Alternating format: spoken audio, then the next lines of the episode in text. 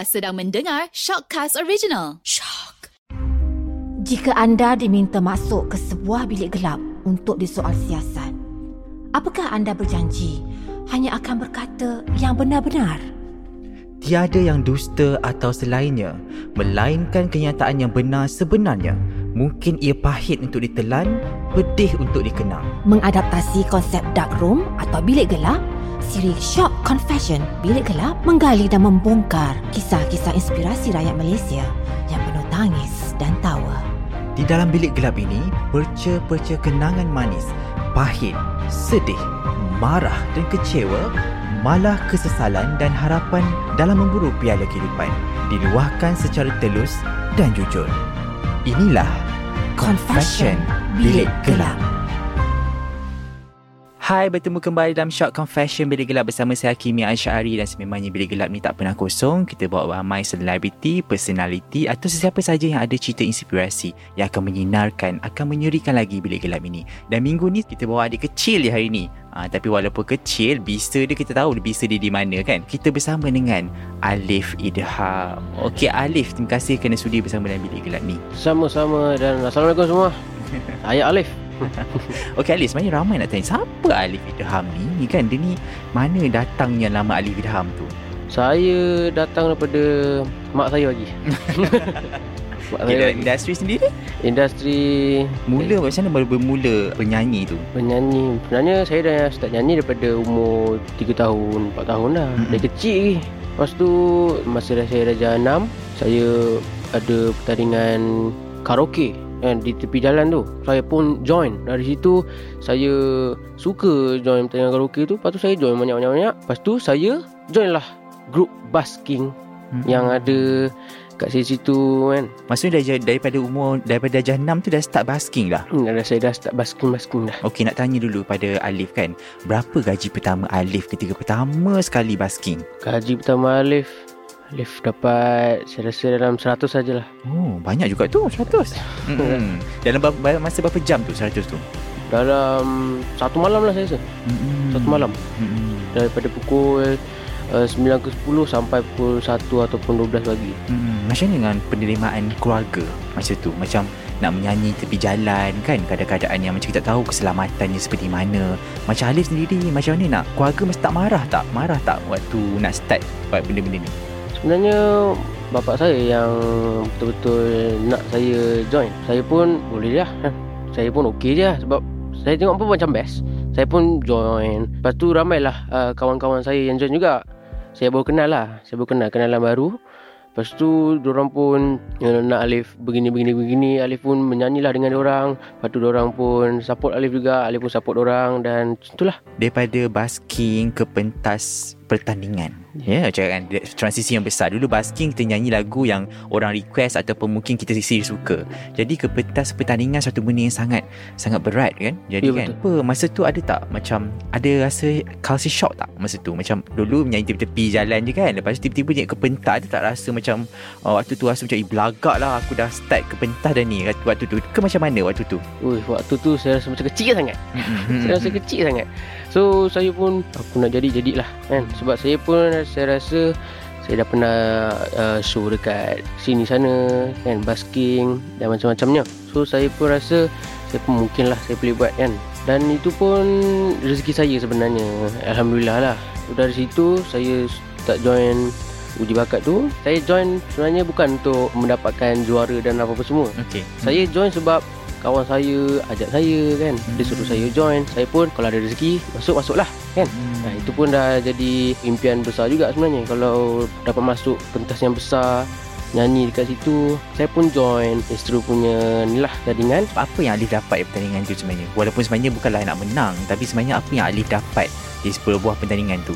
sebuah pertandingan itu Liv dapat ilmu yang banyak dari segi nyanyian dan muzik dan juga attitude lah Hmm, kawan-kawan kan. kawan Hmm. dan macam-macam lagi kan seronok-seronok Macam Alif sendiri membesar seperti mana? Ah, Macam mana Alif tu membesar? Macam daripada keluarga yang senang ataupun macam mana Alif tu menjalani kehidupan Alif sebagai kanak-kanak ketika darjah 6 tu nak pergi basking? Macam mana Alif? Ada daripada background family yang seperti mana? saya rasa sederhana lah sesederhana family pun support saya. So saya pun alhamdulillah lah. Nak jadi artis ni tak senang kan? Banyak lalui fasa Kena reject Kena apa lagi kan? Uh, Rasa macam kita ni tak cukup bagus. Macam Alif sendiri Pernah tak lalui fasa tu? Pernah tak rasa macam Kehidupan ni rasa macam Tak adil bagi saya seorang Seorang manusia Menjadi seorang selebriti? Pernah tak rasa benda tu Alif? pernah lah tapi tak adalah orang kata over macam tu lah Okey, kan. ah, ah. Saya rasa diri saya macam dikontrol lah. Hmm, bila dah jadi artis Tapi tak adalah orang kata saya terima lah. Saya masih terima. Mm-mm. Dan itu sebenarnya sebenarnya saya anggap rezeki je. Walaupun dikontrol saya tahu diri saya siapa. Mm-mm. Saya masih bawah dari bawah. Saya kena dari bawah daripada bawah sampai atas. Hmm. Begitulah. Apa yang seronoknya Menjadi seorang penyanyi ni Alif? Jadi penyanyi ni sebenarnya dapat ilmu yang banyak. Dari, dari segi muzik dah ramai kenalan, ramai kawan. Kalau Alif ni bukan seorang penyanyi hari ni Siapa Alif sekarang? Saya rasa masih berbasking. Saya Basking rasa. basking Ya, Mm-mm. saya rasa. Apa yang kepuasan waktu basking tu? Puasan saya saya dapat buat persembahan depan orang yang sangat-sangat ramai lah. Saya rasa. Okay, kita tahu basking ni biasa orang akan minta lagu kan Yang biasa lah Biasa Alif uh, Kalau start basking tu Akan nyanyi lagu tu Kenapa? Sebab the sifu saya, Mhm. sifu saya, sifu saya dia main gitar dan dia iring-iring semua. Dia yang nak saya nyanyi lagu tu dan dia pun Oh maksudnya basking pun ada sifu juga Ya, saya Hmm. saya join saja. Mhm. Saya hanya nak ada pengalaman berbasking. Ramai orang cakap kan Ada ni perspektif orang luar lah Cakap macam berbasking ni Macam sebahagian dia meminta sedekah uh, Apa pandangan Alif Mengenai benda ni? Sebenarnya tak ada kena-mengena pun dalam meminta sedekah. Mm-hmm. Sebab kita pun sebagai basker kita pun bersedekah juga menghiburkan orang. Dalam menghibur kita juga dalam ada sedihnya, ada tawa dia. Sebenarnya kita pun bersedekah juga kan sebenarnya. Bersedekah dalam segi hiburan, dalam segi macam-macam lagi sebenarnya. Bukannya minta sedekah sebenarnya. Okey, uh, kita pergi ke perspektif sebuah kejayaan eh. Ramai orang cakap macam nak berjaya tu kena ada rumah besar, kena ada kereta besar, kena pakai baju mahal, kan? Alif di usia sebegitu, kan? Saya rasa ramai usia-usia Alif nak benda tu. Kita nak ada ada materialistik yang lebih kukuh. Macam Alif sendiri, apa makna kejayaan bagi Alif? Bagi saya kejayaan ni kita perlu start dari bawah. Kita kena jangan terlalu tamak dari segi kejayaan tu. Kita kena mula dari bawah, start belajar dulu. Kos tu tak penting sebenarnya. Kos tu nombor dua. Nombor satu ilmu dulu. Dengan ilmu kita akan dapat kos tu dan seterus-seterusnya. Jadi macam kita lihat Alif ni macam Yelah kita nampak dia seorang yang kuat kan Rasa macam strong dari segi personality Bila last kali terakhir Alif menangis dan kenapa? Saya rasa saya menangis. Last saya menangis minggu lepas lah sebab hilang barang. tu je. Barang apa tu sampai boleh menangis? Barang boleh buat macam-macam lah Saya boleh record benda apa semua Lelah hilang Mm-mm. Ah begitulah Siapa idola Alif dalam bidang nyanyian Dan sebenarnya Alif nak jadi macam dia Sebenarnya Alif, Alif ada uh, Daripada lokal dan juga grup Belah barat Hmm. hmm. Ada international Siapa? Siapa idola Alif? Dari segi international Saya ikut jejak langkah Metallica lah Hmm, hmm, hmm, hmm, hmm. Metallica dan Bruno Mars Segi lokal Saya tiba-tiba minat Kim Rusli. Hmm. Hmm. Dia muncul je Saya terus minat Kim Rusli dengan personality dia Dan Faizal Tahir. Kalau di Indonesia Saya suka Sudika Kan bila kita tengok IG Alif kan sebenarnya Alif sebenarnya seorang yang uh, Seperti seperti orang biasa juga kan Alif kan? Ya, Cumanya Alif ada follower yang ramai kan Mana datang follower tu Alif Kenapa dia orang minat Alif rasanya Saya pun tak tahu kenapa dia minat saya. hmm. Alif rasa kenapa? Kenapa ramai follower suka dengan Alif? saya rasa mungkin sebab personality saya. Saya tak Hmm. tahu. Personality yang seperti mana? Personality yang ganas, yang rock tapi lembut. Begitu. Itulah dia confession yang kita rasa jujur dia daripada Jujur Alif sendiri. Ha. Okey Alif, pernah tak kita pun seperti manusia biasa lah kan? Kita kadang-kadang kita ada rasa kesenangan, rasa Hmm. kesusahan. Ya, betul. Macam Alif sendiri, pernah tak dalam wallet tu tinggal RM23 je? Dan Hmm. pernah tak momen tu berlaku dalam kehidupan? Dan macam mana Alif lalui Oi. situasi tu? Pernah. Mm-mm, macam mana Pernah. Alif? Dalam situasi tu pun Alif tak pernah nak fikir nak membazir lah Mm. Apa semua saya tak, saya tak minta mak atau ayah belikan Saya Orang kata relax dulu hmm.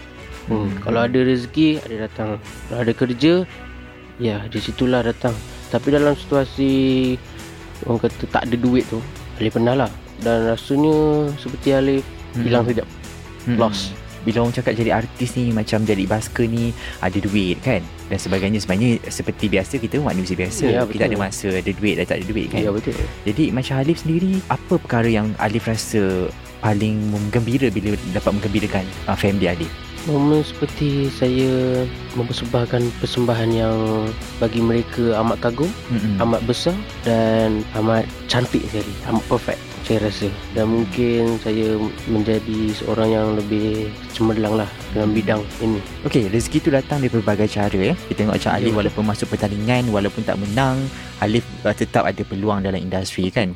Bila kita dapat cakap pasal rezeki tu kan, pernah tak terfikir Alif boleh ke tahap ini? Sesekali pun tak pernah terfikir sebab semuanya secara tiba-tiba.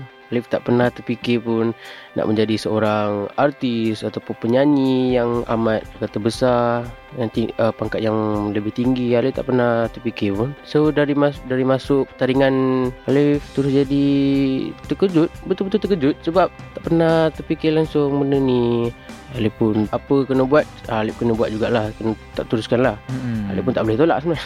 Itulah, untuk Alif jika Alif jika Alif di 5 tahun yang akan datang, Alif ni seperti mana Alif yang nak jadi? Saya rasa saya mungkin jadi pembuat lagu Mm-mm. mungkin. Mm-mm. Buat lagu. Sekarang dah buat lagu. Saya buat lagu dah. Macam dapat idea buat lagu tak senang dik buat lagu dik. Oh betul, tak betul-betul tak senang. Macam mana macam mana dapat ilham nak buat lagu tu? Hmm, masa tu tahun lepas, hmm. 2020, KP. Saya pun boring lah kan.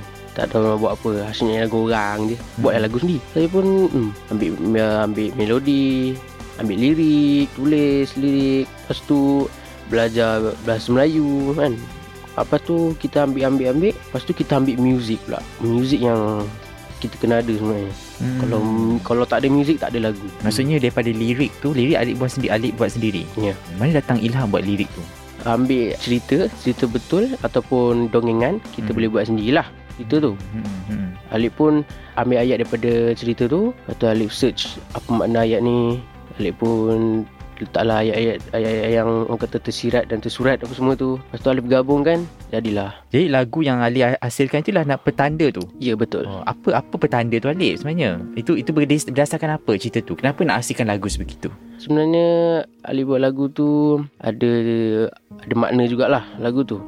Petanda. Petanda ni adalah sebuah Petanda hidup. Kalau kita dah ke tahap ni Ke tahap tu Ke tahap tu Mesti ada petandanya. Kalau kita tengok dalam lagu tu Alif buat tu Dia menceritakan Tentang sebuah Pasangan Boleh kata kawan lah kan. Kawan Girlfriend Boyfriend ke kan Tak kisahlah. Antara dua Kawannya tu Dah Kata hilang arah. Dia keluar daripada agama dan buat tabiat-tabiat buruk. Itulah petanda tanda seseorang untuk menjadi sesiapa-siapa lah dan kita pun kena jadi petanda jugalah hmm, petanda untuk orang-orang lain untuk menjadi lebih baik dan macam-macam lagi.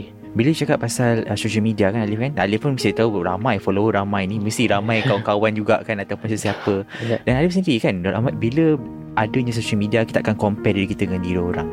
Pernah tak Alif berada dalam situasi sebegitu? pernah lah juga sebenarnya. Ya, Alif jujur lah eh.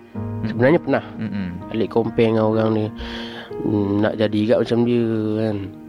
Kaya berbakat macam-macam. Tapi Alif kena sedari jugalah sebenarnya. Sedar diri lepas tu Alif kena belajar lagi belajar lagi belajar belajar belajar. Sampailah Alif jadi macam apa yang diimpikan lah Depression tu kadang-kadang betul kan? Kadang-kadang macam Ya. ramai yang lalui depression. Ya, Alif ni pernah tak lalui depression tu sendiri? Depression ni kita jangan buat main lah. Depression ni bukan trend. Orang bilang. Nak kata Alif dalam situasi tu Pernah lah. Tapi bukannya sampai tahap depression tu. Mm-mm. Bukan sampai betul-betul nak hentam dunia sama sini tok tok tok ni tak ada. Apa-apa yang berlaku sebenarnya? Boleh kata insecure lah. Insecure macam-macam lagi. Insecure sebab apa? Insecure sebab bakat lah. Bakat orang lain, bakat diri sendiri. Lepas tu dengan masalah hidup lagi. Ya, Hmm. macam-macam lagi. Apa masalah hidup yang Alif lalui sebenarnya yang mungkin boleh dikongsi Yang sebenarnya boleh menjadi pengajaran pada semua peminat-peminat Alif juga di luar sana Janganlah insecure. kita kena tahu kita kita semua ni hamba. Hmm? Kita kena taat perintah Tuhan kita iaitu Allah Subhanahu Taala. Dalam stres, dalam marah, dalam apa-apa sekalipun kita kena ingat Allah lah Tuhan kita. Jangan insecure. Hmm. Dia dia dia. Itulah dia daripada anda luar sana teruskan setia bersama Shock Confession Bila Gelap kerana kita ada banyak lagi cerita yang menarik yang mungkin Alif akan kongsi lepas ini jika eh okay, contoh hari ni ialah hari terakhir Alif dalam hidup kehidupan ini dengan siapa ingin Alif berterima kasih dan kenapa Alif ingin terima kasih kepada family Alif lah. hmm. Sebab dalam dalam banyak-banyak umat, dalam banyak-banyak makhluk dalam dunia ni, family Alif yang banyak berjasa kepada Alif. hmm. Dan tak lupa juga kawan-kawan Alif yang pernah tolong Alif dan juga assistant-assistant Alif juga dan cikgu Alif. Senang cerita semua kenalan Alif lah. Alif ingin berterima kasih dan ingin memohon maaf juga. Terima kasih kerana sudi setia bersama Shock Confession Gelap dan teruskan berinspirasi bersama Shock Confession Bilik Gelap.